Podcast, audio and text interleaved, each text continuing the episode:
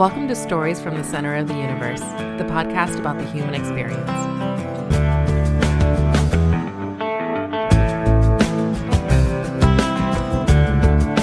George Monroe, welcome to the Center of the Universe. Thanks for coming out, man. Thank you, sir. Good to see you. You do live in Hanover County now. I do. I do. What, what's the name of the little place you live? Beaver Dam. Can you go any farther west in Hanover County past Beaver Dam?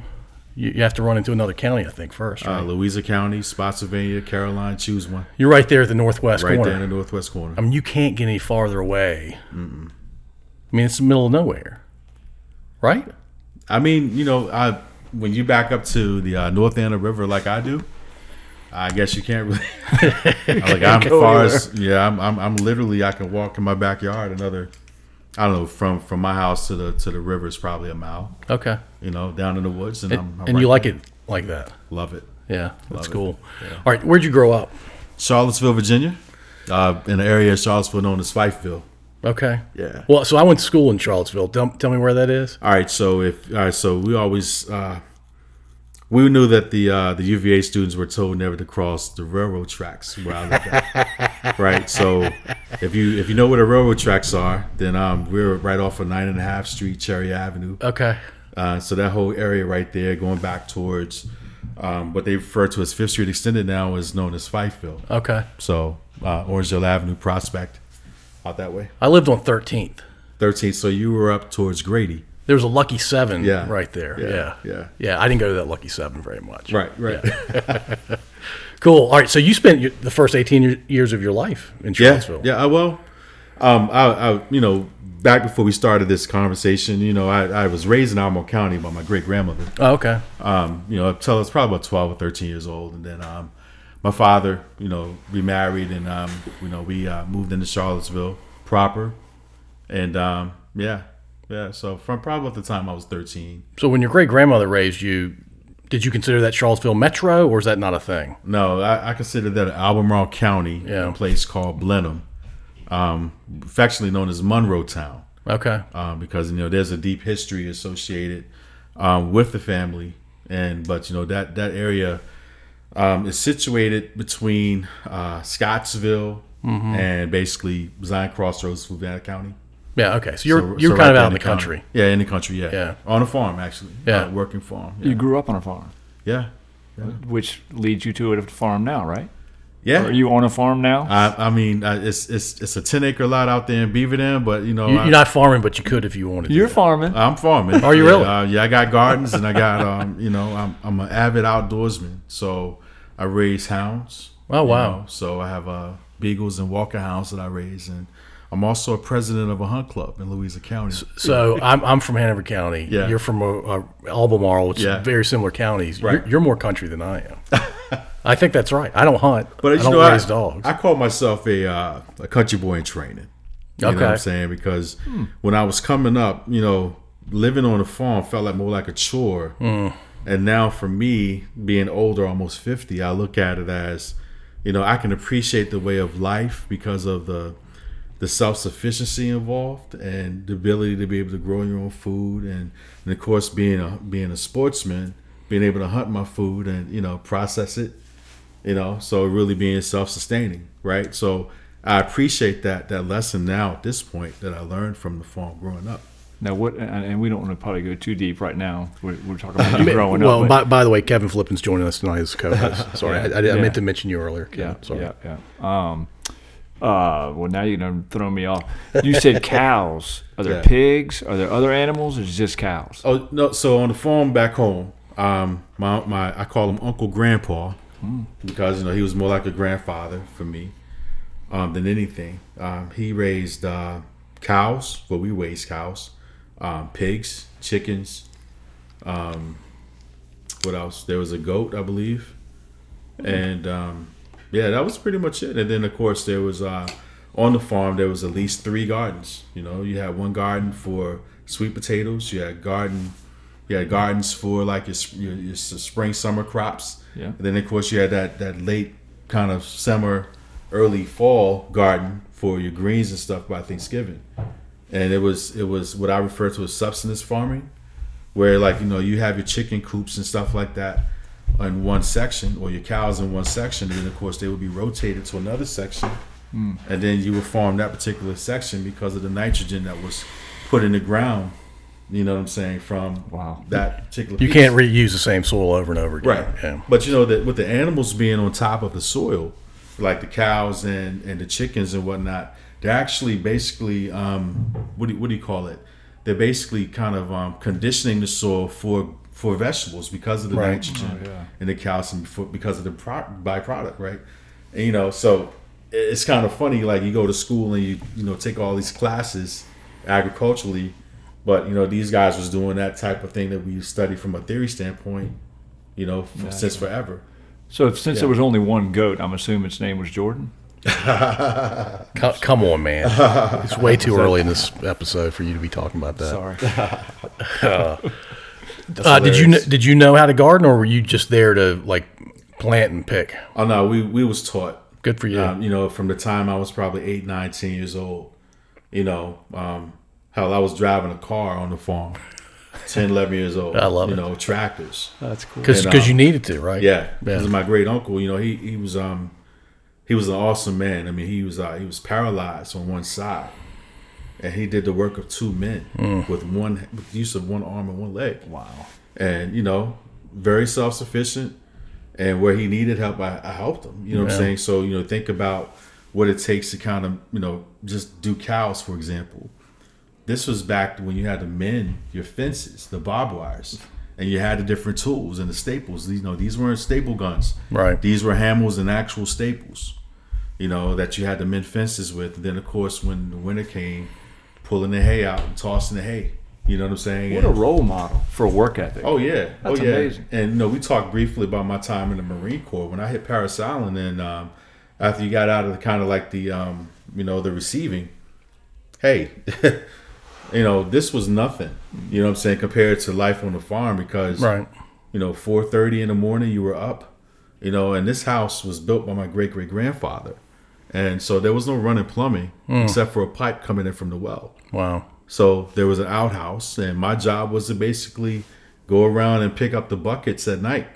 I mean, from the previous night, you know, Because you were the young man. because I was the youngest. You know, well, my brother was the youngest, but you know, he he was probably six or seven at the time. I was probably eight, nine, ten, so I can handle it. You know what I'm saying? As far as doing those chores, the other job was to basically go out, get the kindling, and start the fire to get the house warm. So so everybody would get up with my grandmother and everything to cook. So you know, this was this was hardcore country living Yeah. you know, uh, old school living. And it wasn't until probably the the mid, probably the mid '80s that they actually got, um, you know, an actual like bathroom installed with a tub So let, know. so let's back up. Yeah. You have water coming to the house from a well. from a well. How did you do personal hygiene? There, there was an old tin, tin tub, and what what we would do is we would boil water on the on the old wood stove, the country stove, right, mm-hmm. cook stove, and take that take that hot water and pour it into the tin tub, mm. and you're basically standing in that tin tub and you're scrubbing yourself and you're rinsing yourself off, and then when you're done, you drag the tub outside and you dump your water. And so you were doing personal hygiene like that until you moved into the, into Charlottesville. Yeah. Wow.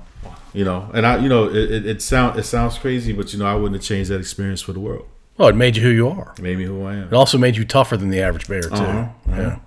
you know, because um, I remember one time I was uh, ten years old and um, was complaining to my grandmother about my hands being cold, and she just looked at me, and she said, uh, "What did I ask you to do?" I said, "You told me to go outside. You told me to get kindling for the fire, and to bring some more firewood in the house." And she's like, "So why are you still standing here?" Mm. So in other words, I don't care nothing about how cold your hands are. Right. Go get the work done. You got work that needs to be done. Yeah. Right. And so it's kind of funny because I have this same lesson with my kids now. And I always tell them, I'm like, if you don't hear me complaining, then you guys don't complain at all. Cause I don't, I don't, I'm not, I'm not moved. And I tell my kids, I'm not moved by tears. I'm not moved by your complaining. I'm moved by you actually getting the job done and meeting your objectives. Yeah. Being productive. Yeah. So you know, some people might consider that harsh, but I think at the end of the day, the world doesn't care how sensitive kids are. Mm-mm. They, don't. No. When they, when they leave your house, the You world know. does not care. So you know, I raised my kids to be you know um, no nonsense because that's the trait of my family. Um, because of the living, you know, like how we were brought up. Like, and, and I tell my younger cousins all the time, you guys never spent time down in Blenheim.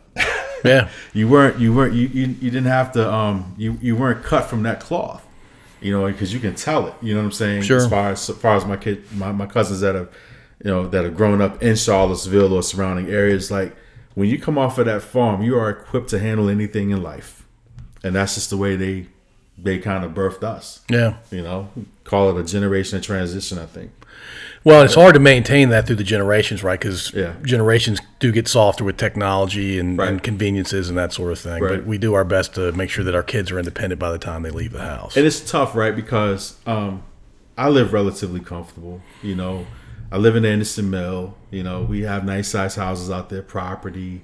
We got the internet. You know, running water, of course, and the kids pretty much. You know, I've done well in life. You know, and the kids pretty much don't necessarily have to, you know, really want for anything. But it's like those lessons coming off of that farm. It's like while hard at the time, you know, you kind of wish that you can instill some of those kind of values, or at least for that matter, try to teach them a, a, a certain way of, you know, kind of getting those lessons without shocking them completely. right. You know, like of course I'm not going to have my kids bathing in a in a in a in a tin tub. You know what I'm saying? When they got a house with a bathroom or two in there where they can do that. Right. But how does that? But how do you actually teach these kids to, um, be I guess be strong, stronger mentally, physically, you know, and and with all these modern conveniences, right? And it's like um, I liken it, liken myself to kind of being that old grungy football coach, where it's like uh, I'm pushing you to be the best you can, but it's kind of like it's a balance that you actually have to make sure that you maintain because you don't want to break anybody with any sort of anything crazy. Right. Right. So You want them to experience adversity and, and have them figure it out on their own. Now, you- Exactly. you're there to help in, in ca- to avoid it getting crazy. But, Yeah, yeah, yeah, for but they, sure. they need to go through some adversity. Otherwise, the world's going to beat them up in a bad way. And I wouldn't want that adversity that I went through because you know, there, like like we talked about previously, you know, there was a reason why I was on the farm. You know, as far as the breakdown of my nuclear family with my mom and dad splitting up. You know, so going to the farm, I mean, that's that's the only place we really could end up, so to speak, because we were with family, and you know, my, my father, of course, grew up the same way, so he trusted that situation for his kids while he was off working right. right? So you know, um, but those life lessons, I mean, while hard, you know, they they conditioned me to be who I am, and you know, I I, I just know that anything that life throws at me, I can, I can face it in a certain way Oh, yeah. where it's like you know, I I can get through anything, Right. you know, and that's that's the lesson that I want my kids to see. No matter what you know comes at you, you have this fortitude, the internal fortitude to be able to push through, no matter the odds or the circumstances you're faced with. Yeah. No, it's brilliant for your kids to learn from that. Uh, are they going to listen to this, by the way? Yeah, I'm pretty certain they will be. That's Yeah. cool. Voluntarily, or are you going to say, hey, you need to check this out? Oh, voluntarily. These guys, I'm, I'm I- gonna make sure. They'll be voluntold.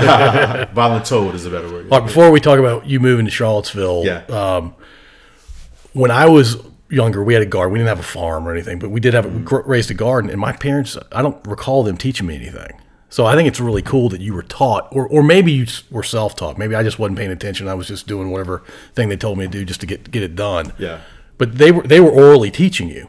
It sounds like, or were you you learning on your own? So so here here's here's here's an example of what being taught at on the farm was like. Um, boy, go get that. Go get it fast, and if you don't move fast enough, there's a whack across your head. Mm. Right, and you paying attention? Are you listening? And then watch what I'm doing. And then after you watch, now you finish the rest of it. So they wanted you. They intentionally wanted you to learn, and they they gave you an attention getter. You're going to get whack in the head if you don't pay attention. Oh yeah, what I tell oh, you. yeah. And and then, then the model was if you don't do it right the first time, you got to do it again. Yeah, And then there's consequences with that. right. You know, now of course I'm a lot softer with my kids. You know, and a lot of times what I find myself doing is, damn, I was like if I have to slow down long enough to tell you this stuff, then I could already had it done by now. Right. So then there's a challenge for me because of the way I was raised to kind of slow it down some It's hard to and actually instruct because it's like I'm like if I got to tell you two or three times, then I should have just gone ahead and did it myself, right? Right. But it's it's funny because like you know how the the adage goes, right? You love each of your kids differently. Like I have my my um my two older kids were go getters because I was younger, of course, when I had them and when I was raising them up here in Hanover County. Right. and um, so they knew exactly what I was doing when I was doing it, and they was on it. Like after the first couple of times, I didn't have to ask them to do anything. They like it's just done. Yeah. It's kind of like how I grew up. But these other two, right? I'm you know I'm younger. I mean I'm older. You know what I'm saying? They're coming along in age, right? So my, my son Trey, who, who plays football with Patrick Henry on the JV team, um, he's turning 15 in December. My other son, who's starting at Liberty, he just turned 12. He's going out for Liberty football. It's like I I think it's age where I'm more patient with them and I'm actually showing them stuff and I'm like, this is the reason why you do this and this is the reason why you do that. And make sure you do it this way. And then I'm I'm more of supervisory versus like get it done. Right. Right. And I don't know if that's a, because of age or age maturity thing. or whatever. You, Yeah, you, you slowed down a little bit, probably. Yeah, so so but these kids, um, you know, the the, the youngest, the, the baby boy, he is a lot like how I was. You know, this this guy, I'll be working on something. He say, "Hey, Dad, what you doing?" I'm like, "I'm doing this, son. I'm making this, doing it." You know, I, like for example, I was painting the man cave. He said, "Why do you do it that way?" I said, "Because if I do it this way, you know, it, it'll give me a certain result." And he's like, "Oh, okay." So you, what you're saying is, if like I think in this particular case, I had a, a brush and I was cutting it a certain way, so that way I didn't have to put any tape up, right? Right. Like, so if you do it that way, you don't have to worry about spending money on tape and stuff like that. I'm like, yeah. He said, okay. And this kid got it, right? He gets it. He's And inquisitive and he's and he's listening. and then he'll he'll pick it up and he'll he knocks it out. And I'm like, that's impressive. You know what I'm saying? Yeah. So it's like, um, so I would say like uh, all of my kids is funny because I when I look at them, they all have bits and pieces of my personality. And the youngest one is is, is kind of funny because not only does he have bits and pieces of my, my personality, he's actually shaped like me. So when he so when we're actually together, he's like a mini version of me. And it's funny because he's standing like I am and you know, he's got the same facial expressions and it's a trip to watch. You know, and so he's he's he's the one that's um you know, if, if anybody when you think about like, you know, you know, the the kid that's probably going to be more like you and your mannerisms and your personality, he's probably it yeah, that's you cool. know and then of course my my uh, my 14 year old he's um he's very inquisitive he's very intense you know he took martial arts up here at uh, rise Mm-hmm. in ashland he got a second degree black belt Nice. you know before he was age 12 Yeah, that's cool. and so he's really really intense really focused you know what i'm saying really really um really purposeful in everything he does and everything he does is planned he's very strategic and that's another that's another facet of my personality that i that i watch in my kids Yeah, that's cool. you know so yeah I mean this um is interesting Let's back up to Charlottesville. What, Yeah. what what took you to Charlottesville? father got remarried Okay. he married someone and it was time for us to become a family you know and um This is you and your brother. my, my brother and then of course um, my stepmother had a daughter but you know we don't in my family we don't do the stepbrother or stepsister thing you know we're sister and brother. You know that's Yeah. that's how we were raised. And so um so it was it was three of us. And then um we ended up moving uh into charlottesville place called westfield. Um so westfield is out there it's a section of Charlottesville, kind of in the Albemarle County off for hydraulic area, going out there way past 29, out there towards where I think they have a Walmart out there now. Okay. Um, so all of that area is considered it's called Westfield. And so we were out there, and um, you know that's when I started really forming a lot of the relationships that I maintain today. You know, with uh, you know some some of my childhood friends. Cool. Where'd you go to high Yeah. school? Charlottesville High School. Okay. Yeah. Were they known for athletics? Oh yeah, oh yeah. Back at least back in the um, the eighties and nineties, we were. You know, we pretty much cleaned up everything um, within that kind of area. Uh, I guess you would call it a metro area now. Um, and um, anything from Louisa all the way up to Harrisonburg, in that particular district, you know, we pretty much, you know, football, basketball, track and field. I mean, we were we were it. Yeah. Who came know. out of there that we might know? Uh, Eric Wilson, Okay. um, Aaron Stinnie, who won a Super Bowl with the uh, with the Bucks. Yep. Um. Yeah, we had his dad on the podcast. Yeah, Phil Stinnie. Yep. Yep. and Phil Stinnie's another one, right? Um, Rashad uh, Rashad Davis. He he went to he went to Charlottesville High School, and um, got a Super Bowl with the Philadelphia Eagle- Eagles. And um, who else? Um, The George Monroe guy. yeah, but I don't. You know, I mean, I was I was a decent athlete. You know what I'm saying? But Decent. We we need to get into that. Go ahead and get into it. yeah, I mean, let's talk about track, man. I want to hear yeah, about it. so you know, track track was cool. You know, I um ninth grade. You know, I uh, first first let me back up. You know, eighth grade. You know, they had this thing called Hershey's.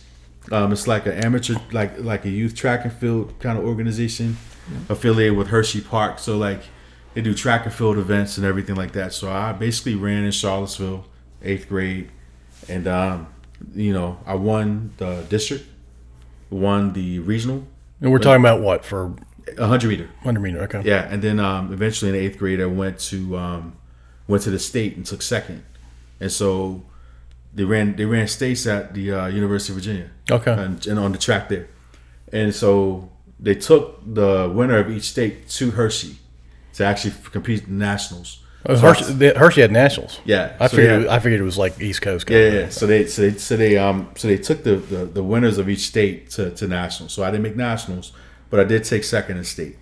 And um so the the, the track coach at Charlottesville High, High School happened to be out there. And um so he asked me what school I was going to. So at the time I was going to Jack Jouett Middle, which would flow up to the other high school in the area known as Albemarle. So This is this is where coaches have fun with kids. yeah. yeah. So so then what happened was um, that summer my dad actually moved in across the line into the actual Charlottesville proper. So we actually lived in Charlottesville, um, in that area that I was telling you about. And um, so ninth grade comes, you know, we have football. Football was great. You know what I'm saying? There's another guy by the name of Larry Mitchell, uh, who was a wide receiver um, at the time. And uh, he ended up playing for the Phillies Okay. uh, in baseball, and um, so I was a start I was a backup to him in the ninth grade, and uh, so Charlottesville to kind of give you an idea about the sports teams. Then we were blowing out teams forty to nothing by halftime, you know, and so then you got your ninth graders and your JV guys going in and basically playing too, and so I got my I cut my teeth playing varsity in eighth grade and actually ended up getting a letter in, in eighth grade, ninth grade. ninth grade. Yeah. So so then after football and everything, you know, we do track. I, I didn't run into a track that year, but then the spring came, and I got this grand idea that I wanted to play lacrosse as opposed to running track. What in the world pla- put that thought in your head? It got to hit somebody. Oh, And this Yeah. is this is the mid with a stick.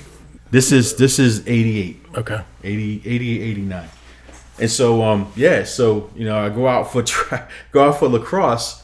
And um, is, the funny thing was, I remember like it was yesterday. I was out there with the stick, you know, throwing a ball and everything like that. We were getting our plays and routines and everything down. And I remember the coach, the track coach, the guy named Curtis Elder. They just recently named the uh, the track and field at the um, stadium complex in Charlottesville High School after him. I remember him driving a gray Volvo. He was going up the hill. He saw me running with the stick, and he he said, and he put the car in reverse, came back, parked, walked on the field, had two words with the with the lacrosse coach, came over to me and said, "You're done playing lacrosse. I want to see you on my track Monday." Man. The lacrosse coach couldn't have been happy about this because I would imagine you would have racked up on the lacrosse field. I mean, once, I mean, once sticks, you learned once you all- learn stick work. yeah, Oh, it was good. Yeah, I mean, I, I mean, I was I was a natural like with lacrosse, like and you know, and I still kind of have an affinity for the sport, right? It's a fun sport. Yeah, it's a fun sport for sure. But then, but the track coach was like, told you, he said, listen, told the guy, he said, I saw this kid. I think at the time I was in eighth grade, I ran like an 11 1 100 meter. Which is rolling for a kid that age. Yeah. And uh, he told, told the lacrosse coach, he's like, this kid could be somebody special. I don't want him on the lacrosse team. He needs to be on the track oh, okay. right? I, I, you know, I didn't think anything of it. I just, you know, did what he told me. So Right. here's a funny thing: get to ninth grade, get on the track. We have our first three outdoor meets. I'm killing the game, right? I've got, I'm, I'm winning the hundred meter, I'm winning the two hundred meter, and like the first three or four um, uh, meets, I'm the man, right? But then everybody kept saying, well, you know, the basketball team hasn't come out yet. You know what I'm saying? Because these guys were still resting up from basketball season, you know, after they do their tournaments and everything like that. You know, so they were like, wait till these guys come out. Are you still going to be the fastest? Of course, these guys are upperclassmen and this and that. So when these guys joined the team, from ninth grade on, I mean from that from that from that time on, I lost every race. So I went from kind of being the man to like losing every race from that point on. That year or for the rest of high That school? That year. That year. Yeah, yeah. and it was like it was it was unsettling because I was like I was so used to winning, you know, and so I was really discouraged. Like you know, I was trying to figure out like, okay, well, you know, I don't I don't want to keep running the hundred meter, and these guys are you know pretty much state all state caliber type cats, right? Of course, keeping in mind I'm a south, I mean a freshman at the time, so ninth grade year was really discouraging for me. But then tenth grade came, and you know how like in indoor track, you know, you have like you're running indoors and stuff because of the weather outside. I was running with a horse playing with another teammate, and you remember those old school high uh, high school uh, in, in the high school the trash cans. Those things kind of be they were like like you know they'd be really tall, Right. you know. So you know how you kind of horse playing and I'm, I was running backwards, and then somebody yelled "Watch out!" and I was about to run into uh, one of those big trash cans. So I turned around just in time, and I hopped it. right, and I kid you not, those trash cans had to have been at least four foot tall. Yeah. So And you just spun before yeah. you hopped it. Yeah. I just hopped it. Right. And so then the track coach looked at me. He said, "Come here for a second. he was like, "Um, do that again." So I hopped the trash can again. He's like, said, "Um, he said, come with me to the to the track outside." Went outside in the wintertime. He had a, set up a hurdle, and um, he said, "Let me see you run over the hurdle." I said, "Run? You want me jump?" He said, "No, I don't want you to jump it. I want you to run it." So I ran, and I ran over top of it, right? And he's like, "Interesting," and that's all he said. So then we had what they refer to as East Coast Nationals um, down at the um, University of Tennessee in Knoxville, and um, I think it was called the Big Orange Classic. And so he said, "I want you to run a 300 meter hurdles." Now, keep in mind, like you had teams from Florida, Texas, you know what I'm saying, North mm-hmm. Carolina, all of these states. And so I went in there and I actually, you know, ran the 300 hurdles for the first time, and I actually did really well. And so that became the race, right? The 300 hurdles. So then I was like, well, coach, what about the 110s? He's like, well, are you certain you can run those? I said, well, I, I, let me try it. And see, when one of the running the 110s, you know, you're really focused on kind of getting the three steps in between a hurdle. And it's straight too the whole and way. it's, it's straight 110 meters. And um, so i was like let me try it. So he said go go to practices try it out. Because there was no hurdle, hurdler coach then. I was pretty much by myself over there working out. So after a couple of days i finally got my three steps down. And i was actually running you know in between the hurdles and so Not breaking stride at all. not breaking stride at all. So he put me into a meet, and um, if I remember correctly, I think I ran like a uh, a fifteen seven, right? He was like, "You just qualify for districts, right?" So long long story short, that became my niche, right? The hurdles became my niche, and I ended up becoming a district champion in the tenth grade. Went to regionals, became the regional champion, and then took a fifth place finish in states as a sophomore. Yeah, that's cool. Yeah, so I was all state as a sophomore, and then between um, 10th grade and 11th grade year, you know, I grew a couple inches, you know, became a standout wide receiver and defensive back on the football team. So I started getting looks, you know, from like I was saying, like Wake Forest, uh, University of Virginia, um, Marshall University. Um, had a couple of mid majors at the time, Liberty, James Madison, and um, had some Ivies in there too. Grades were fairly decent, but not the greatest, right? They were, they were good enough to get D1 offers. Yeah, yeah. Well, it's funny because the, the, the recruiter from Wake Forest, he didn't realize I was in the tenth grade. He walked past me when uh, he walked past me on. I was on my way to the locker room. He had just got finished meeting with the coach, and he said, "Hey, you Monroe?" I said, "Yes, sir." He said, "How, how, and I'm how are you?" He didn't tell me who he was. He said, "Just get your math grade up."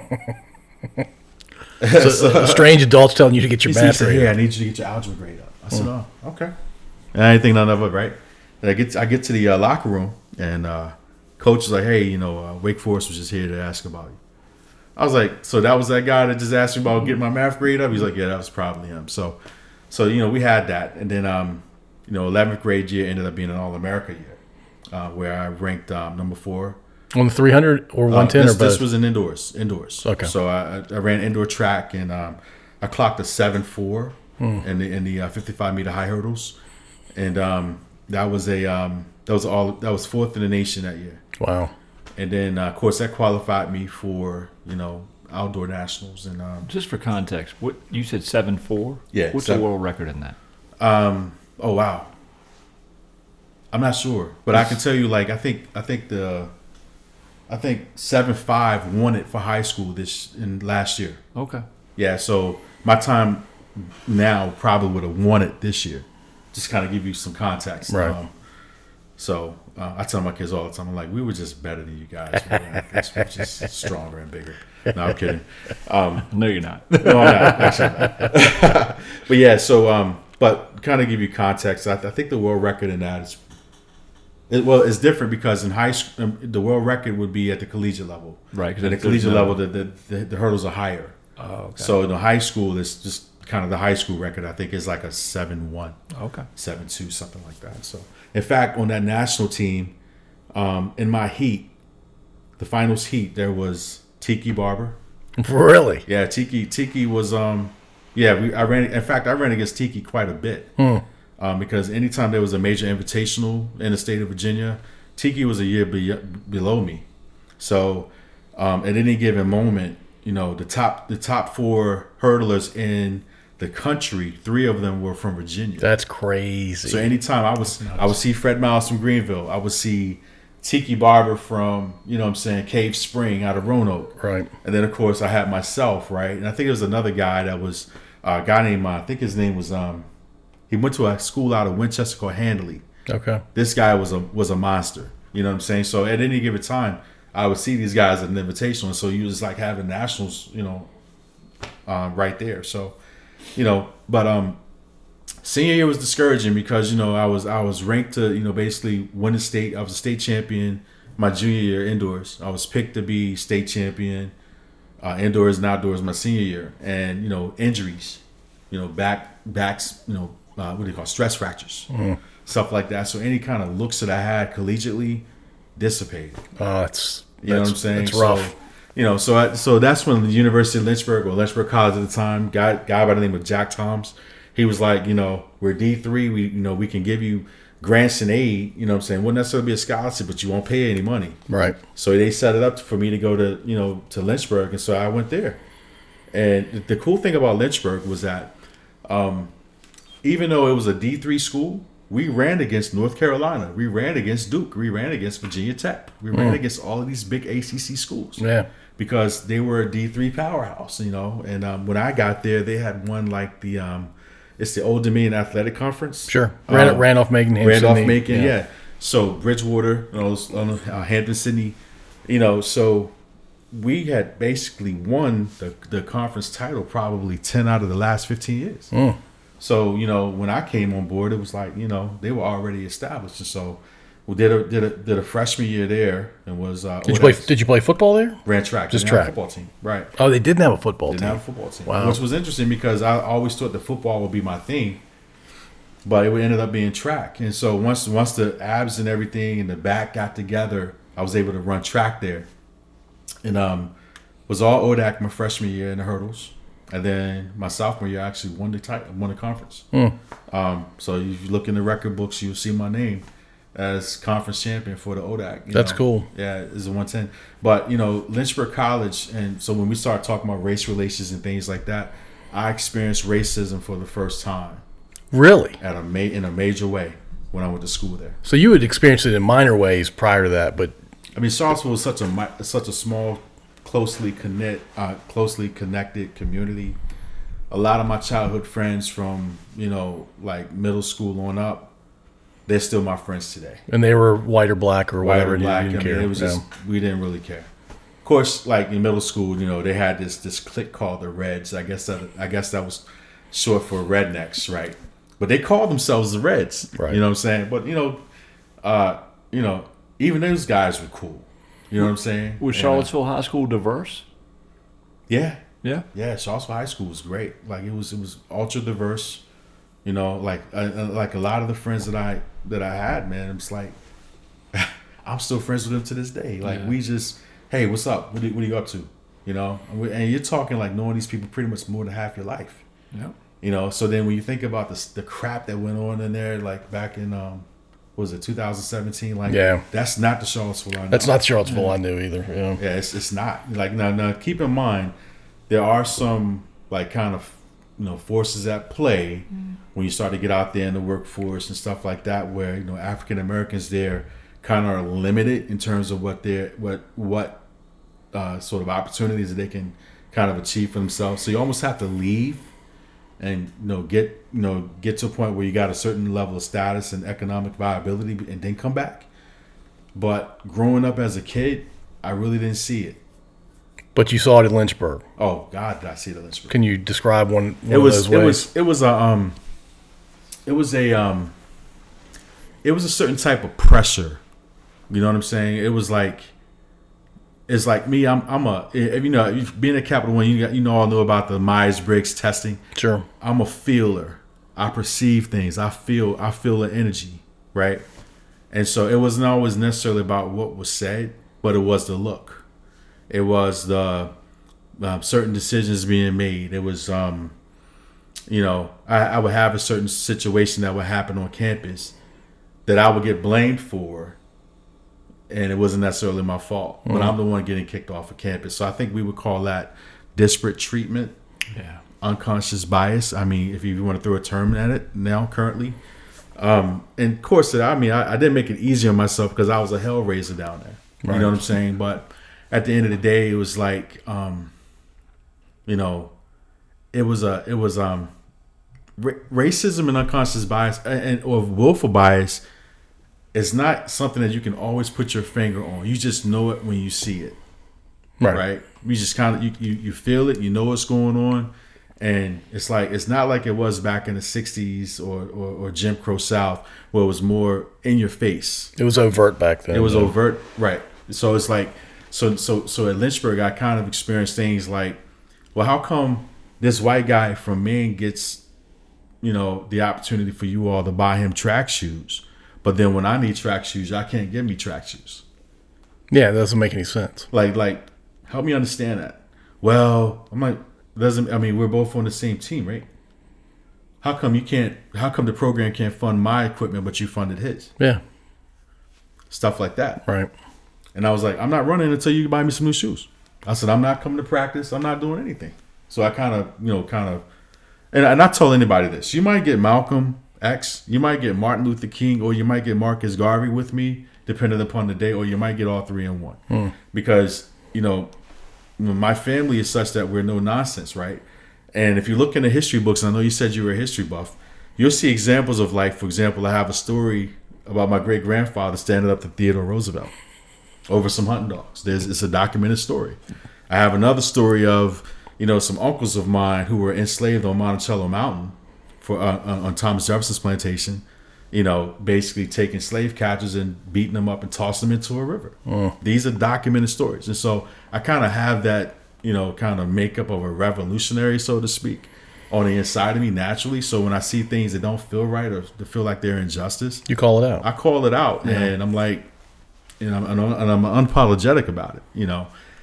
And so, Lynchburg was interesting for me because then I'm starting to feel like I'm, I'm getting mistreated in certain kind of ways, but it wasn't something I could like actually put my finger on. And then it was a situation where, um, which led to me leaving the college. Uh, I was at a party, and I was hanging out doing what you know college students do. I know what I was doing. Yeah. Yeah, I found me a nice young lady I was sharing a beer with, and you know, just having, and she happened to be white, you know, and so somebody approached me because I was the only black guy in the party, and I was having a conversation with this, you know, fairly attractive Italian white woman, you know, that I was hoping to spend some time with. Sure. You know? Yeah. And um, so why are you talking to our women? Oh, Oh yeah. And so I was like, I said, excuse me. She said, why are you talking to my women, our women? I was like, you know, and those, and, and of course I'll keep it PG, but I, I know in certain terms I basically made it clear, get the hell out of my face, Right. Like, you know, it's none of your business. The guy spits on me. oh, Oh my gosh. So without thinking, Did you go to Did you go to his funeral? Well, so it was it was when I, when I say I, I clocked the guy, it was like probably a, it was a perfect punch because he didn't see it coming, and I knocked him out cold, One punch. one punch, and he's he's on the ground with his fist balled up. He, like- he, like- he, he deserved that punch. oh yeah, after that spit, I mean that's like you know, God, I mean that was, You, that's you can't degrade another person wor- any worse. than Yeah. So you know, I, I hit this guy, and next thing you know, I had to fight out of that party because apparently he was a fraternity. He was in a fraternity. I forget the name of it, but his fraternity brothers came to his aid, so I had to fight my way out of that party.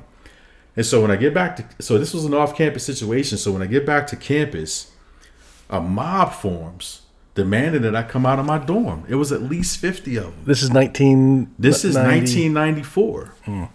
and so I'm like, oh crap. That had to be, that had to be scary.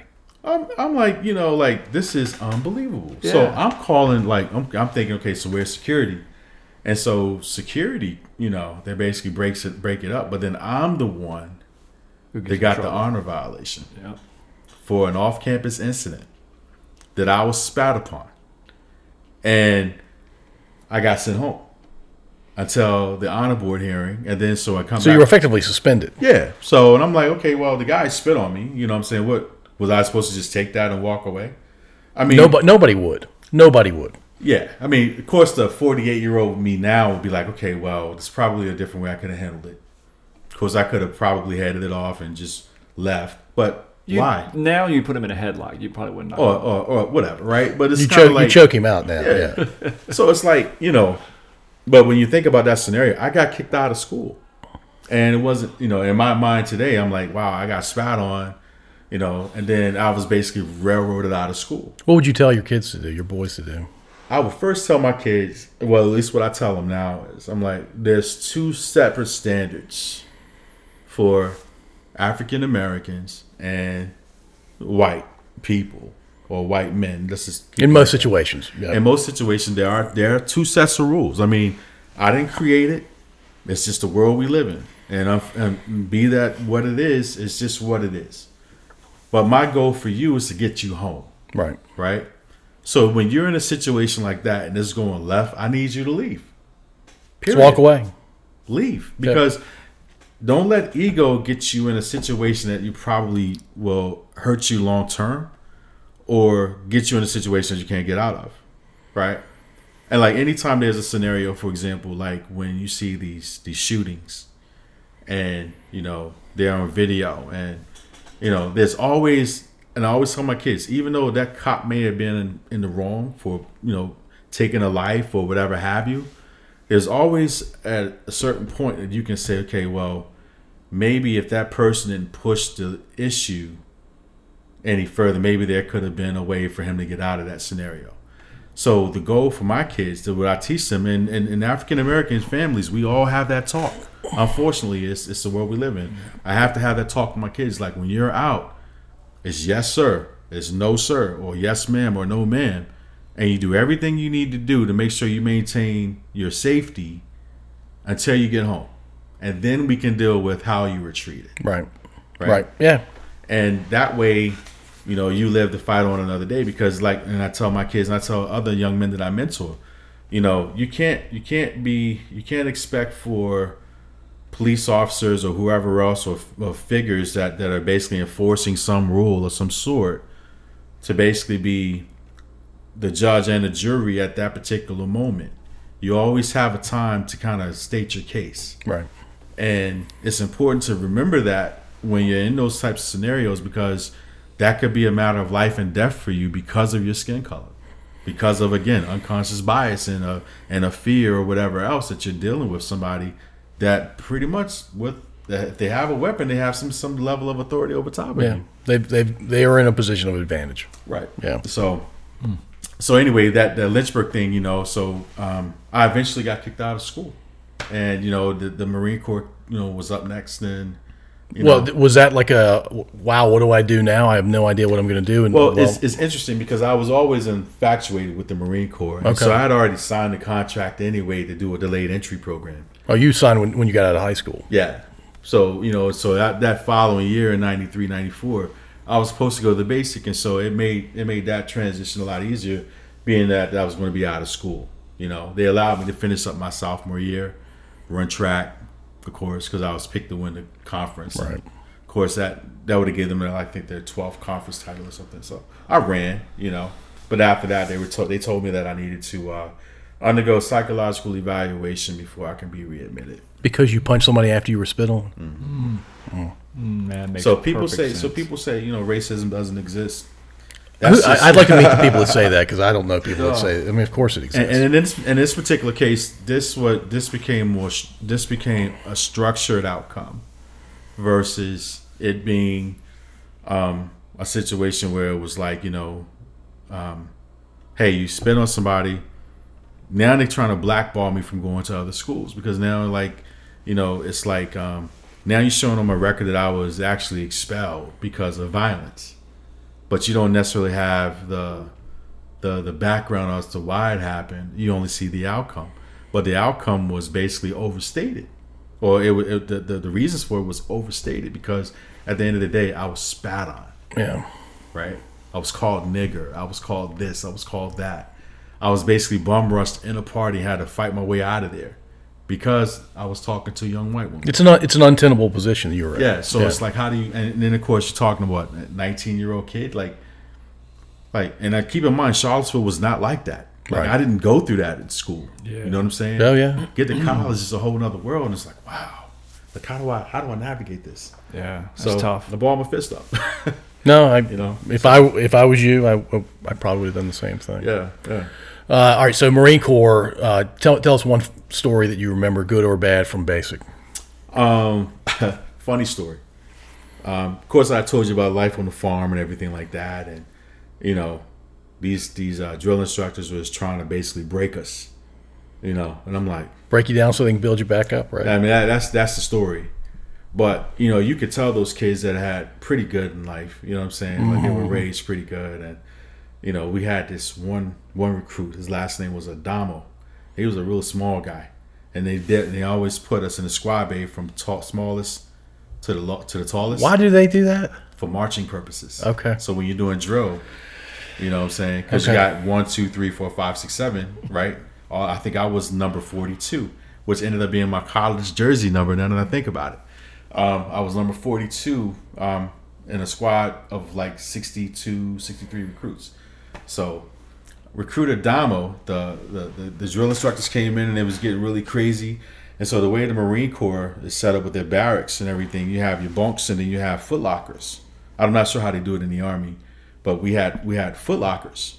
And, you know, basically you you had all your gear there, your stamps and your envelopes. Same and- way. You know what I'm saying?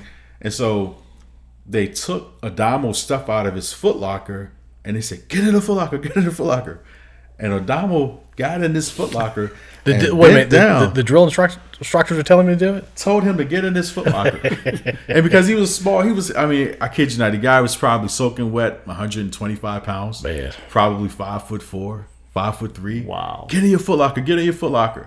And this this guy was like, aye, yes, sir, aye, sir, aye, sir. And he and he was in his foot locker trying to trying to shut it. and I'm sitting back like it, it- it was and, and I kid you not, it, it was the funniest thing in the world to me. You know, because I was I had the um I got the uh, I got the title early on in basic training of being the individual, right?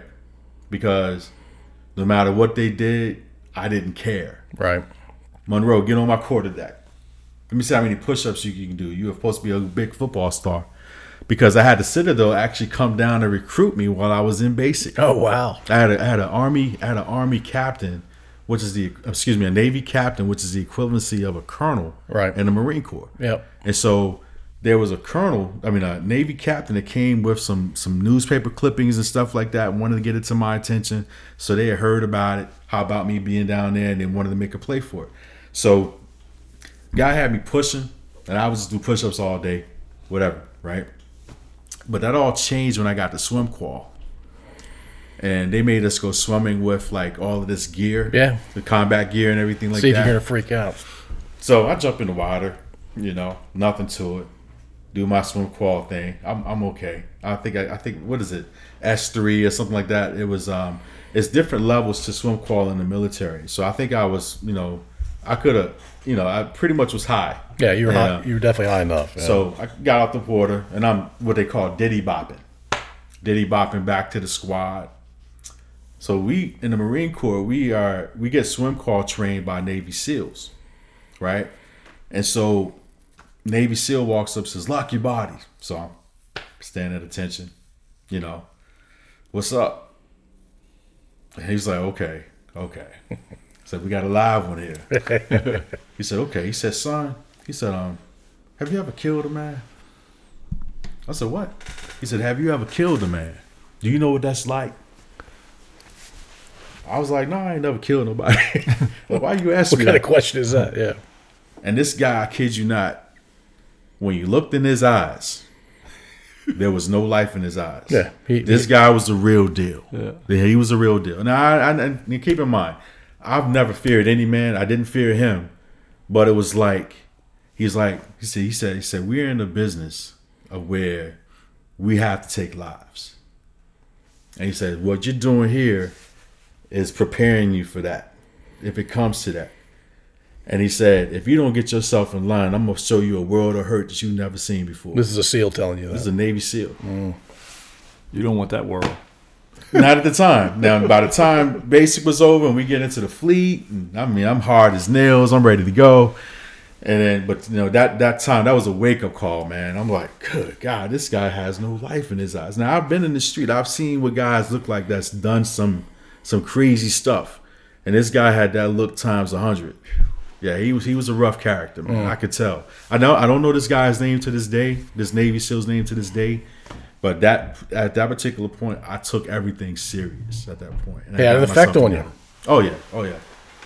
Yeah, this guy was uh hardcore, man. He's got hard as nails. What was, your, nails. what was your specialty in the Marine Corps? I was uh I was a 0311, so I started off in the grunts, and then I ended up going into scout recon. Oh, okay.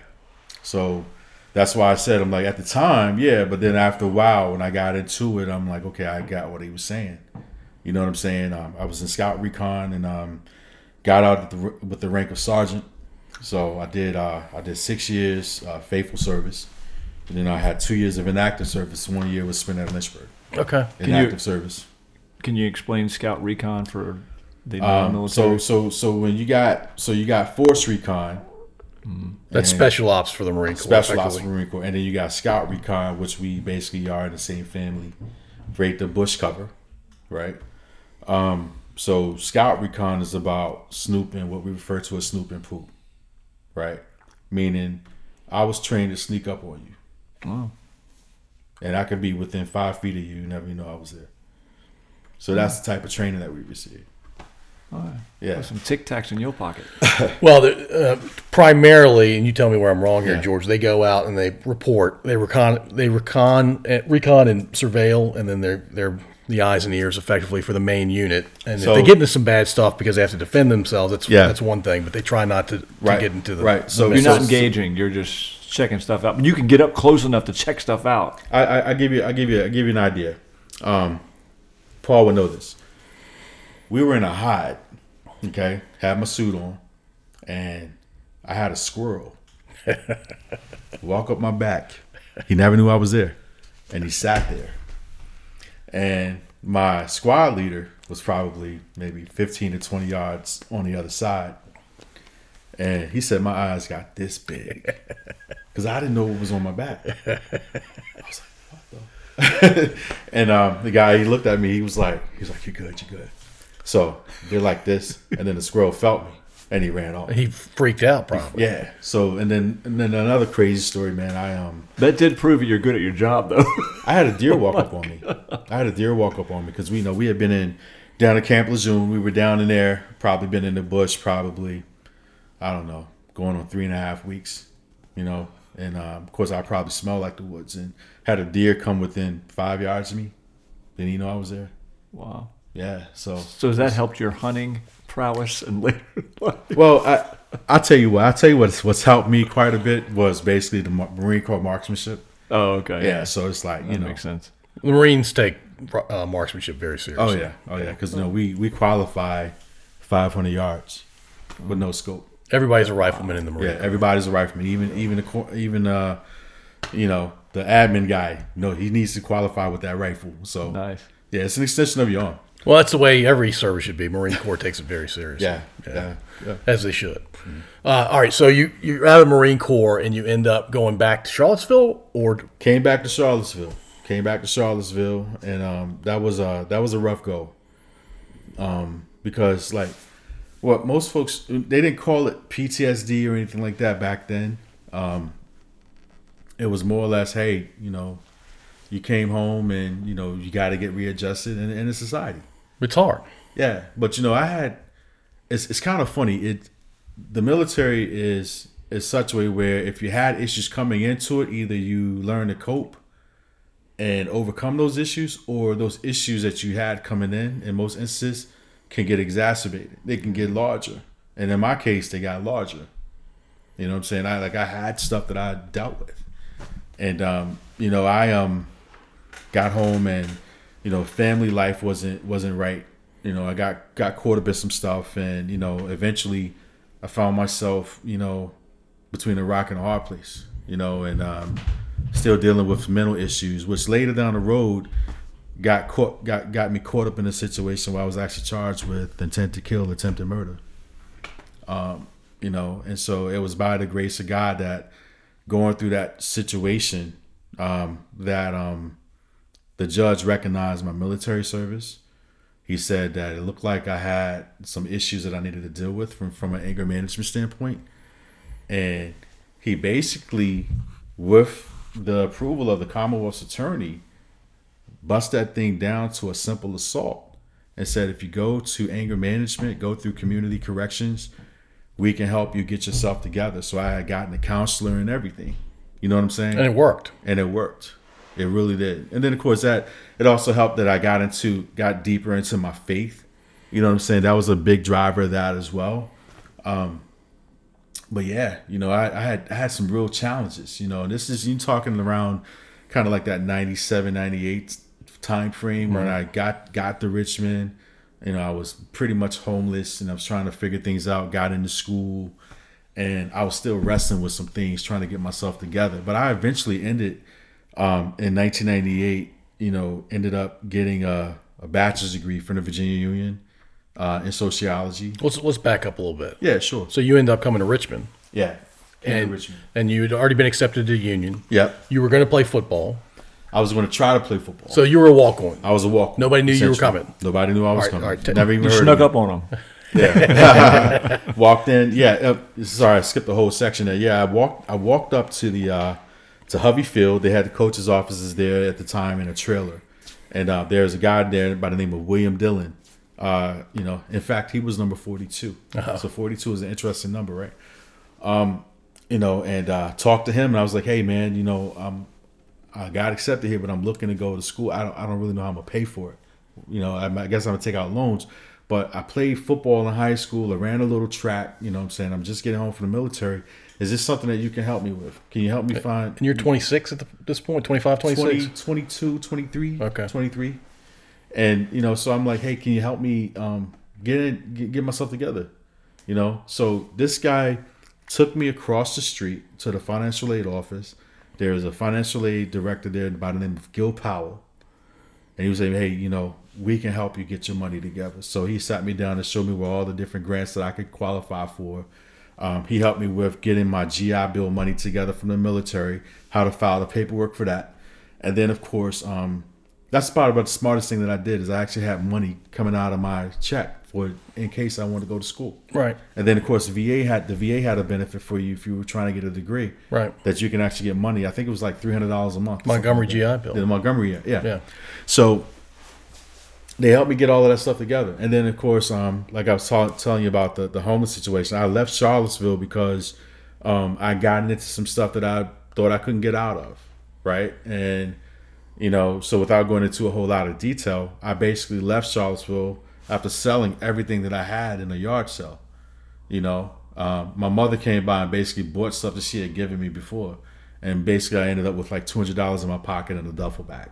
So you, you left town with 200 bucks and, 200 and enough stuff to fit in a duffel bag. I had a friend up here um, in Richmond that said she had a, she knew a friend that would allow me to you know stay on this couch I gave him 150 bucks, kept 50 for myself, and then hello world, you know, sink or swim, you know, and um, so you know, going to school, you know, I got a chance to walk onto the football team. I wasn't the star I was in high school and everything like that, but after the second year, I was able to start on special teams. You know, And it Union was- had Union had a good football team yeah, back and it, and it was a well, they they did, but they were in a rebuild. Um, you know, and so it was like I had a chance to get in there. I got the degree, you know, and then um, life. Well, hold on. After you met Dillon, who'd you meet after that? You met I met Dillon. I met a guy named Gil Powell um, in the financial aid office, and he helped me get money together for school. Right. And then the next thing was housing. How do I where where do I lay my head? So, um, Coach Coach Dillon called Coach Dave Robbins. who's a legend at Union. He's a legend. Yeah, you know what? Uh, three national titles. Yeah. Uh, D D two national titles, and um, so Coach Rob comes over. He's like, so um, you know, he talks like this, you know, big Southern drawl. He was like, how can I help you, young man? I was like, well, Coach, uh, I was like, you know, I'm I just got accepted to school here, but I don't have a place to live. And I was like, I don't have money to pay for the dorms and all of that other stuff. And I said, besides, I just recently got accepted. Um, but right now I need a place to live. You know, Coach Dill said you might have a place for me, or you have a room or something like that. He said, "Well, I got a I got a place behind the dorm off campus, but you can walk to your classes if you wanted if I wanted to live there." So he set me up with a room and house, and I told him what my fun, what, what I was getting from the military, what I would would get from the military, and he only charged me hundred dollars a month.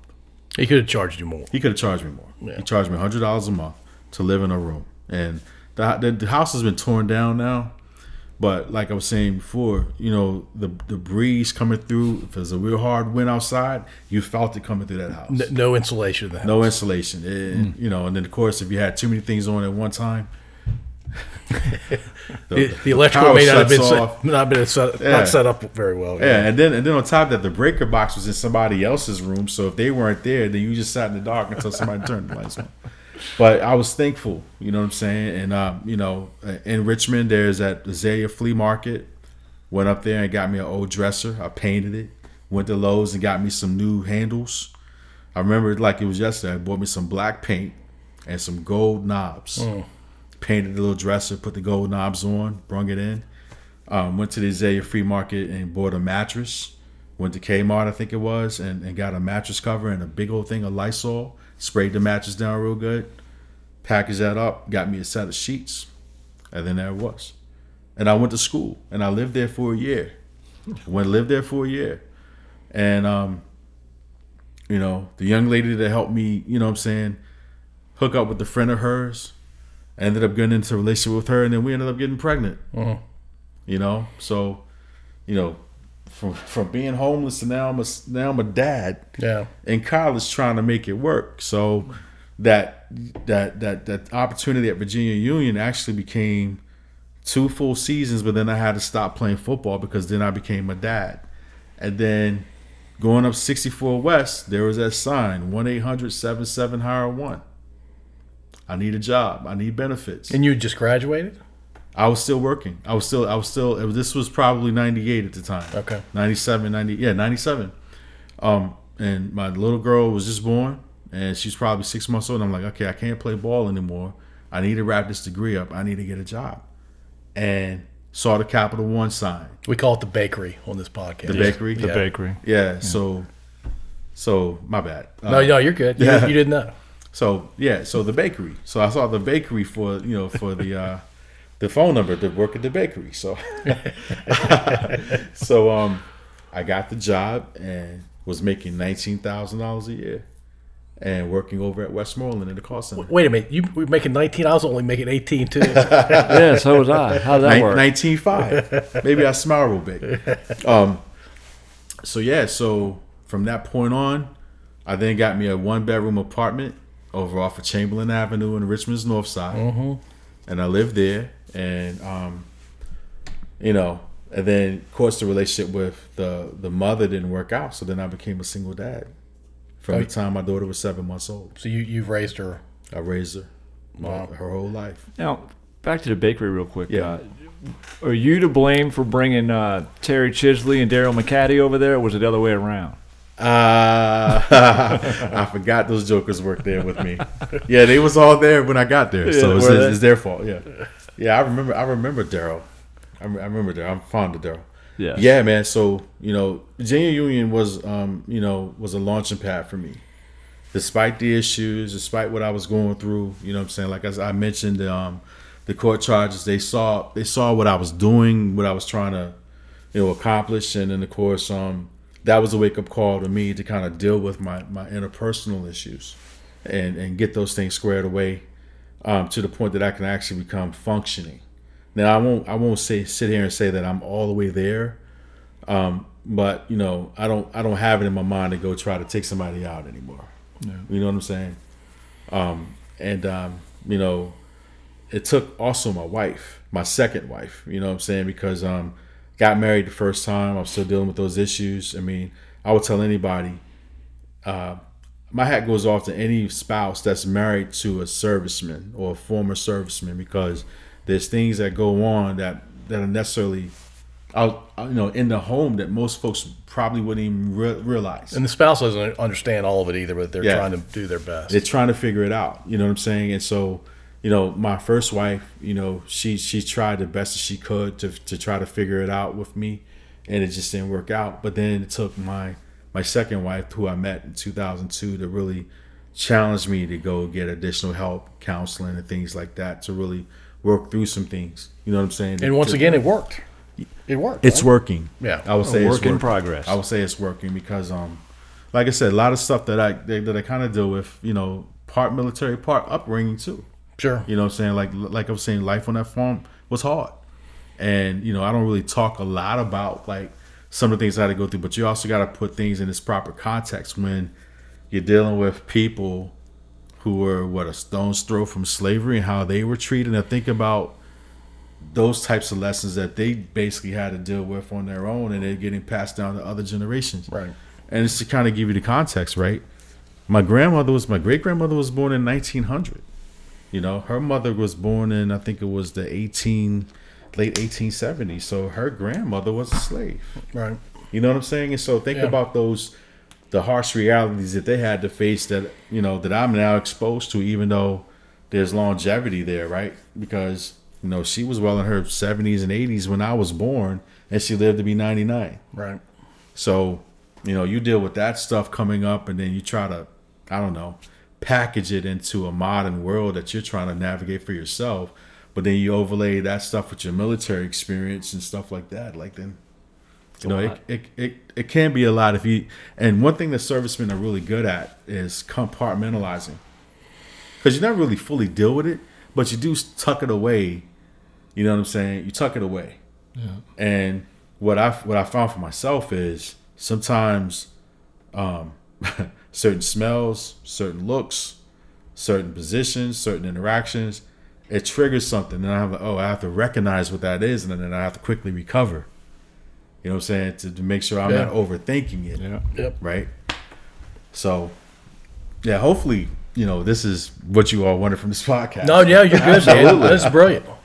Um, but yeah, so so now so now it's like I'm navigating the corporate America. I'm navigating all that comes with that, and then I'm, I'm wrestling with I won't call them demons. That's a strong word, but I'm wrestling with these things, um, these experiences. You know, um, of you know trying to like how do I navigate these things, and then then you start to think about like you know the structured racism and stuff that exists within even corporate America, and then it's like how do I navigate this when I know I should be here, but I'm like kind of feeling here, and there's a ceiling here, and I need to make more money for my family, but so and so won't let me because they keep screwing me with certain ratings, and they're building a paper trail that doesn't necessarily make sense. You know what I'm saying? So, Yeah.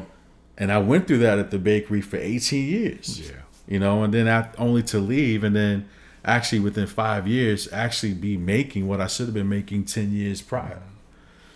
You know, you kind of live and learn. Um, but you know, it's uh, it's interesting. You know, and then then you think about like um, speaking purely as an African American male, you think about then everything that's kind of going on around you.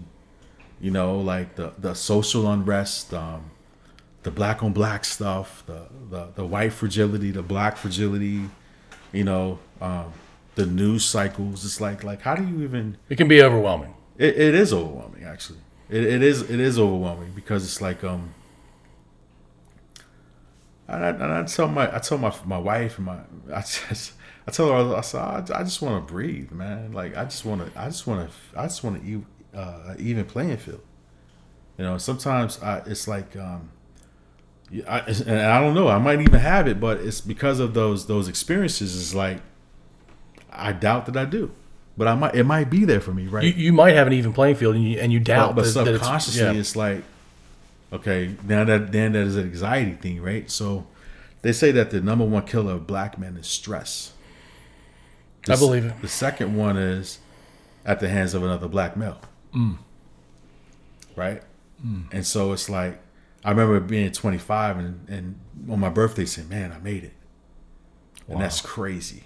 But that's the reality, yeah. you know?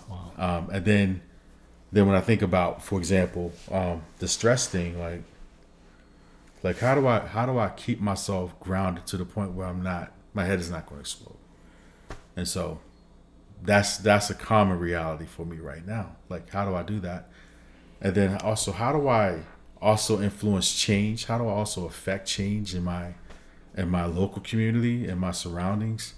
So that way, I want to be a part of the solution and not just complain about the problems that are out there. So being a Hanover, I, I guess you both know about the issues going on with the school board, and then of course the, the lack of diversity with the board of supervisors, um, and then the different topics that are coming up. I mean, I, I ride down um, 33 a lot. I see the the Tea Party signs. Some of them I agree with. The other ones I'm like, damn, like, like, like for real, like really. Especially anything that's kind of like, for example, um, I think there's one where they show like the the bodies of the servicemen and they're blaming it all on President Biden. But anybody that's been involved in these sort of like you know military operation, you know that there's a million and one things that can go wrong. And Biden is 700 levels away from what happened. As far as so it's like, so then it's like you know those things um, you know trigger other thoughts. It's like, like how do I how do I um be a part of the solution? Like how do I try to build inroad? Just so the work that I'm doing, you know, like and we've talked with Kevin about like some of the you know the genealogy work and how that's kind of bled over into some social um, justice, equity, and um, you know inclusion work that I'm involved in currently on how that all kind of plays. So I look at my life and my general experiences around you know like leaving the farm, um, going into Charlottesville, having a kind of type of upbringing from that point on, going to college the first time, kind of going through that, uh, going into the military, and then coming back coming back to an all black school, which has got its own sort of like nuances that I had to navigate too, because I'm like, whoa, like I went from one pendulum to the all the way to the other pendulum, and that, I'm not really certain I like this pendulum either, as far as some of the dynamics there. Um, and then of course becoming a single parent and trying to figure that out, and then trying to figure out my career and. Of Like I'm still trying to figure out what I want to be when I grow up. Seriously, because like everything has been more reactive, right? And you think about um, uh, uh, one of the counselors that I had, um, he talked, he used this term, um, a human being versus a human doing. And I realized for a lot of my life, it was been about being a human doing because I had to basically be in survival mode. And now that I'm in an actual, I'm in a, I'm in an opportunity to be able, now I'm being able to, uh, I'm positioning myself now to be able to thrive, right? But how? Because if you've been spending the majority of your life in a situation where you're just trying to move on to the next thing to try to keep yourself sane and take care of those responsibilities around you. But now a, well, you know, I look back, I'm like, "Ah, I really don't have any pressures. But then it's like, well, how do I enjoy that, right? And that's not. This is not anything new for me. I mean, as far as uh, being an African American male, I think the vast majority of African American males feel that way when you have when you achieve a certain certain level of attainment. Now you have to figure out how do I enjoy that, because that's not taught. You're Yeah. taught to survive. Yeah. So George, I can't transition smoothly to the next thing, but go ahead and ask your uh, late night talk show. All right, yeah, uh, here we go. The big uh, end of the pot, well, almost end of the podcast question. yeah, So tonight you are a late night talk show host. Mhm. You've got one show to do. You can pick a male guest, a female guest, a musical group, and a comedian. And it can be dead or alive. It can be anybody in the world. It could be somebody in your family. You can just be going for ratings. You can have me on there. You can be Eh, whatever you, want. You, can be thought provoking. By the way, nobody's ever picked Kevin to be on their talk show. Thanks, Paul. Yeah. So you talk about the transition. The person that I would interview would be James Monroe, Okay. the president. That, that's a good one for you. Yeah, Absolutely. I, I would interview him because I'm, I'm, um, I'm going to tease it after you. Yeah, because uh, because when you think about him, like we talked a little bit before, like going live about um, like some of the work that I'm involved in, and you know, really about social justice, equity, and how do you actually begin the conversation around race because it's nuanced. It's um, it's not simple. It's it's complex. It's ugly. It's painful but it has to be. So if you think about from a history standpoint, Paul, we talked about you being a history buff. The idea of race relations has been something that's been kicked down the proverbial American road since the Revolutionary War yeah. about what to do with this African problem. And it was, and then it really didn't come to a head until the Civil War. But even then, after that, there were different kind of threads that kind of pushed it along, right? And then other kind of secondary and uh, uh, secondary, and then of course you got you got other kind of paths that have layered onto it. That's now made this problem even more kind of like confusing and um, uh, nuanced. I'm going to use that word again. Monroe had an opportunity where, even though he owned 250 enslaved people in his life, he still tried to promote the the the country of Liberia in Africa, in Monrovia, where he was sending Africans who wanted to return back to Africa. He wanted to send them back there. So you have one, you have him and Jefferson were interesting because they they didn't they looked at they looked at slavery as a necessary evil and they both in their own way tried to do something about it but yet they benefited from its institution They wildly benefited from it. Let's yeah be clear. They they, wildly, they wildly benefited. from it and mm-hmm. so when i think about monroe and i think about like doing the reason why i got into genealogy because i was trying to figure out what made me tick i was trying to figure out why my family and the generations before me treated me the way they did Yeah. and was there some level of hurt in their lives that caused them to be who they were? And so by doing that, I wanted to learn a lot about those that came before me. And that journey has kept that's took me back to 1780-ish. I learned about the different snapshots of these people and having oral fish oral family histories and stuff like that because I wanted to understand my makeup. What what's what sort of things kind of make me up and who I am today. I wouldn't trade experience on the farm for nothing, but because it makes me who I am. Mm. But I want I want to understand that type of experience and why it happened the way it did, and being in such cl- close proximity to um, African chattel slavery in Virginia, in Charlottesville, by two American presidents interchangeably. Right, uh, one was a mentor to the other how does all of that kind of flow into who I am today as an African American male in the 21st century? And how do I use that to grow? And hopefully he'll start the conversation, the broader conversation on race. So It's a very complicated answer. Yes. yeah, yeah, it, it, but it, but it's one that I think that p- depending upon which tre- thread you pull, it could be so enlightening, right? So um, I, I I neglected to mention that once I left Virginia Union, I went to University of Richmond and got a master's degree Okay. and focused it on uh, liberal arts with a focus in history.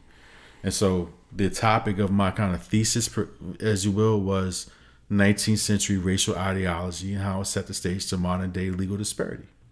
Right?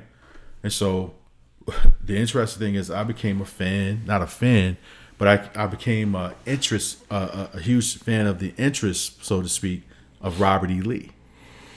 Because most people will tell you who Robert E. Lee was during the Civil War, but they won't talk to you about who he was before and after. You know, a commandant at West Point as a colonel. He had an opportunity to fight for the North. He didn't. Reason being is because what? Virginia was considered a country state back then. So think about Puerto Rico, right? And say I choose a general from Puerto Rico to say, I want you to serve in my army, and now I want you to go back and invade Puerto Rico, where all your family are, your businesses, your mm-hmm. interests. So, what would you have done? So now that I'm a trained historian, I can put that in context. What would you have done if you were him? He would say, "No, I'm not going to go back and you know do something that would hurt my family and my kinsmen." I get it. Okay, put things in its proper context, and then um. So then after he fought, of course, in the South, you know, what did he do after after you know the um the war ended? Well, he became a president of Washington and Lee College, right? He became a um, an advocate to heal the nation. He, he he encouraged, he implored his uh, his colleagues to rejoin the union, right? And he said, "Put away all relics of the war, so that way we can help the nation heal." Now, keep in mind, he did that for the last five years of his life as a man without a country because they had stripped him of his citizenship because he had fought for the South. So I get the idea of the lost cause narrative and all of that other good stuff, and you know the, the Daughters of the Confederacy, and they put this lost cause thing out there. But if you go back to history, if you go back to primary sources, what did they say? And I understand that they still felt that you know Africans were inferior, that they probably should have been maintaining slavery and this and that. But you have to you have to cut it a little bit different to get a different perspective to really understand how does all of this drive today, right? Because a lot of pieces of history are not being properly told, and we talk a little bit about how history is whitewashed. And so when you look at the horse's mouth, who is the most revered general in the southern, like when you think about the CSA, he is the most revered. And even he said, put away the relics, let's heal as one nation. Right? I didn't write it. You know, he did. I mean, he he spoke it, and in his primary accounts, primary like accounts of him in his words. Now, his perspective of, of Africans at that particular time were basically the perspectives of all those men at that time, right? That's what they knew, and I get that, right?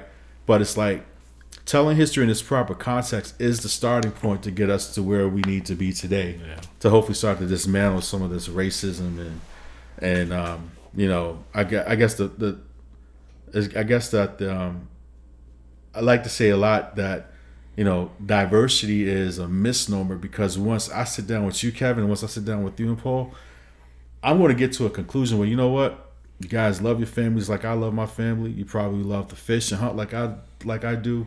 And guess what? Diversity is not no longer an issue because now we have something on common ground that we can actually relate on.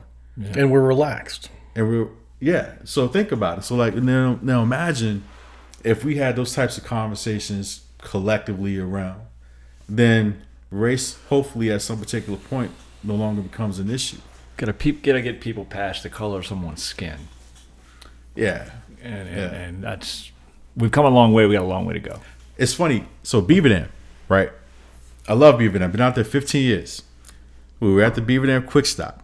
Ran into this guy named I, I forget the guy's name. I think his name was Chuck Charles or something like that. And um, so he pulls up to the pump right next to me. This kid gets out with a Confederate hat on. He's got the Confederate shirt, right? On his bumper, on his car, all across the back of the trunk and the bumper sticker, Confederate flags, heritage, not hate. So me, I've always been a live one. I'm like, okay, okay, so okay, here we go. I was like, so I'm sitting there pumping the gas and I'm talking to him. I said, I said, um, um, listen up. Uh, why you got all those stickers on your car? What's the point? Right? And he and he looked at me and he was like, he said, "Sir, I don't want any problems." I'm like, I'm not here to give you any problems. I just I just want to understand exactly, you know, what are you trying to what are you trying to communicate? And he was like, "Well, um, listen, man, I, I don't know where you're going with this." I said, "Well, I just want to understand. Um, here's your opportunity to tell me why you feel like that's heritage and not hate." And he was like, "Well, my grandfather told me that you know if anybody was to ask me why I love the South, it's because of my heritage, and I don't hate anybody, man. I don't hate you." I was like, "Okay," I said, "But do you realize that that symbol that you're that you that you're advocating is very hurtful to people that look like me?" And he was like, "Well, I get it, but it's my heritage." I said, "I, said, I said, I understand." I said, uh, I said, I said, oh, "Let me ask you this: Are you from the South?" He said, "Yeah." I said, "Where are you from?" So I'm from louisa I said, okay. I said, well, you know, my mother, she's from Louisa. I said, my, my, my fact, I said, my family's from Louisa. Like on my mom's side, they're all from Louisa. I was like, chances are, your people, if they were slaveholders, they probably own my people. I said, well, let me ask you something even deeper than that. I was like, um, if you're from the South and it's heritage, and you talk about heritage, you're talking about culture, you're talking about societal norms and stuff like that. Does that also make me a Confederate? And should I share the same beliefs that you believe? Since we're both pretty much from the same area, if you're from Louisa and I'm from Louisa, then we know that they do certain things here. Am my Confederate as well? And he's like, man, I don't know how to answer that. I said, so, you know, what do you know about the Confederacy? He said, well, I know it's about states' rights. States' rights to do what?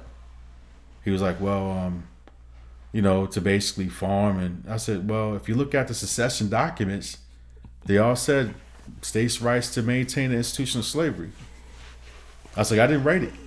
I was like, but I'm, I'm informing you just so that way you know, because if you look at all the secession documents, that's what it points to. And he just looked at me. I said, man, I'm not giving you a hard time. I said, I'm not. I said, I just, I like these types of conversations because I want to be able to understand specifically what people think, you know, and then add my two cents to it. Well, know? and you were opening his eyes too. Yeah. Well, I I also wanted to be open myself because this is back when the George Floyd thing was going on, and um, you know the marches was happening down through my you know uh, on Monument Avenue, and they were trying to pull the, the the statues and everything is down, and um, you know, and I and I told him it's like um, I was like I don't know what to think because like I don't really care about those monuments, like you know tearing the monuments down doesn't do anything about structural racism. I'm more Doesn't change. Doesn't change the history. doesn't either. change history either, right? So I'm like, why did I, I mean? I think that they should have kept it up and then added additional context to it. And he was shocked that I said that. I'm like, not everybody thinks that those monuments should come down. Like, I I'd rather learn about them things and then maybe add some of things additional to it, so that way you can tell a broader story. I'm like, Because what's worse is just not addressing it at all. not and, and that's all we've done is that proverbial kick the can down the road so this kid couldn't have been no more than about 23 24 years old so i let him off the hook like 'cause, um, i was giving him some hard questions right things that i wrestle with and um he was like he's like man i thank you for that history lesson man. I didn't know all of that. Because uh, we got into the robert e. Lee thing too about how you know he wanted he he wanted to basically help heal the nation period that at the end of the day. And he never knew all of that. You Yeah. know that the flag was actually the virginia battle flag no the virginia battle flag. Like he never We, knew. well, we whitewashed Robert E. Lee's history. lot yeah, yeah, yeah, So, so this guy, you know, so his, I, I think his name is Chuck, and I told him, I said, man, anytime I see you out here, I'm, I'm dapping you up. I'm gonna say hello to you. Well, he became a little more worldly after that conversation. Exactly. So when we t- so when we talk about like just having targeted conversations, you know what I'm saying, non-offensive conversations, just real conversations where you get into it and just try to figure it out together. You know what I'm saying? I think that's the starting point, and it's also helping me understand some of the things that I went through as well. Right? Not talking about it's definitely not going to help. Yeah, that's just that's a cop out as far as I'm concerned. All right, we're back to talk show. Yeah. We're going to give you two men. You got James Monroe and Robert E. Lee. Who's your Who's your uh, female guest, Female guest. Um, or or your musical group, or your comedian? wow. Um, comedian. Uh, I'll follow that male guest up with a comedian. right. This is going to be great. Yeah, this is yeah. the biggest 180 ever. Right, comedian. Um, I would I would love to interview. I would love to interview somebody like a uh, like a Sidney Poitier. He's not a comedian, but think about he he he is one that had to navigate a lot of you know what I'm saying. He was the first of a lot of things. First of a lot of things, right? That's what I was about to say. I think he's a he's the first of a lot of things, and like, and how did he deal with things that were either overt or covert, but still managed to basically bridge gaps? intelligent, strong, courageous, and graceful. Yeah. are the things that I think about when I think of him. And be a star. He was Yeah. a star. On That's a- both that's a good sides. one. We're gonna, we're going to broadly define comedian and, and include Sidney Poitier. well, he is funny as hell. So All right, what, what about music? Music, um, like as far as a band, like who I Could be a band, could whoever be you want to be. I would say probably Public Enemy. Okay, Um, because um, you know art imitates life, and so I know like um, I know for me coming up, hip hop was a major, major, major influence on me.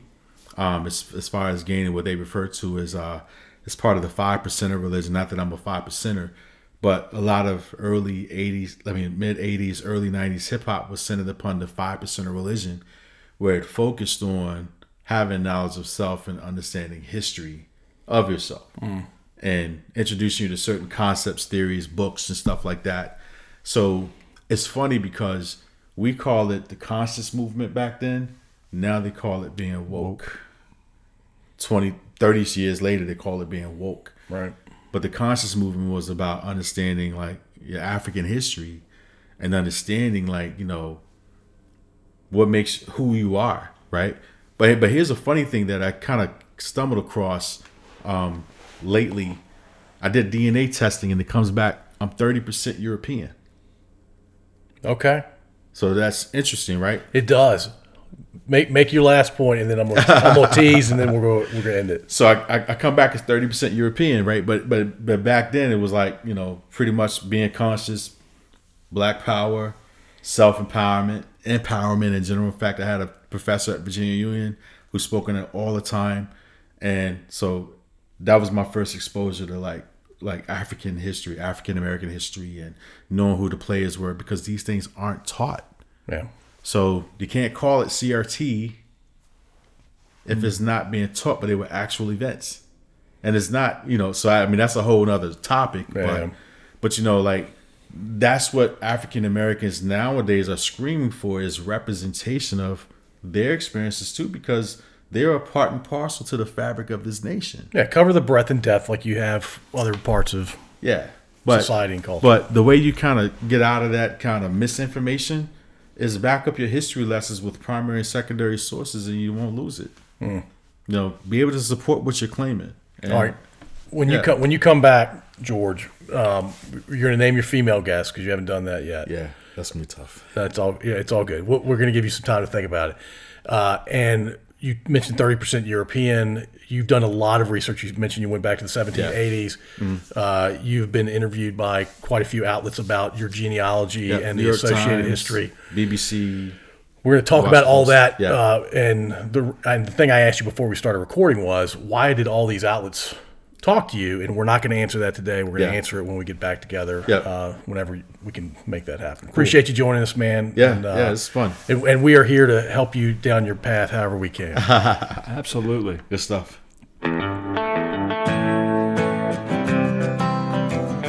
Thank you for listening. If you enjoy this episode, please subscribe to wherever you listen to podcasts. We'd also really appreciate if you'd rate and review us. You can find us at scodupodcast.com.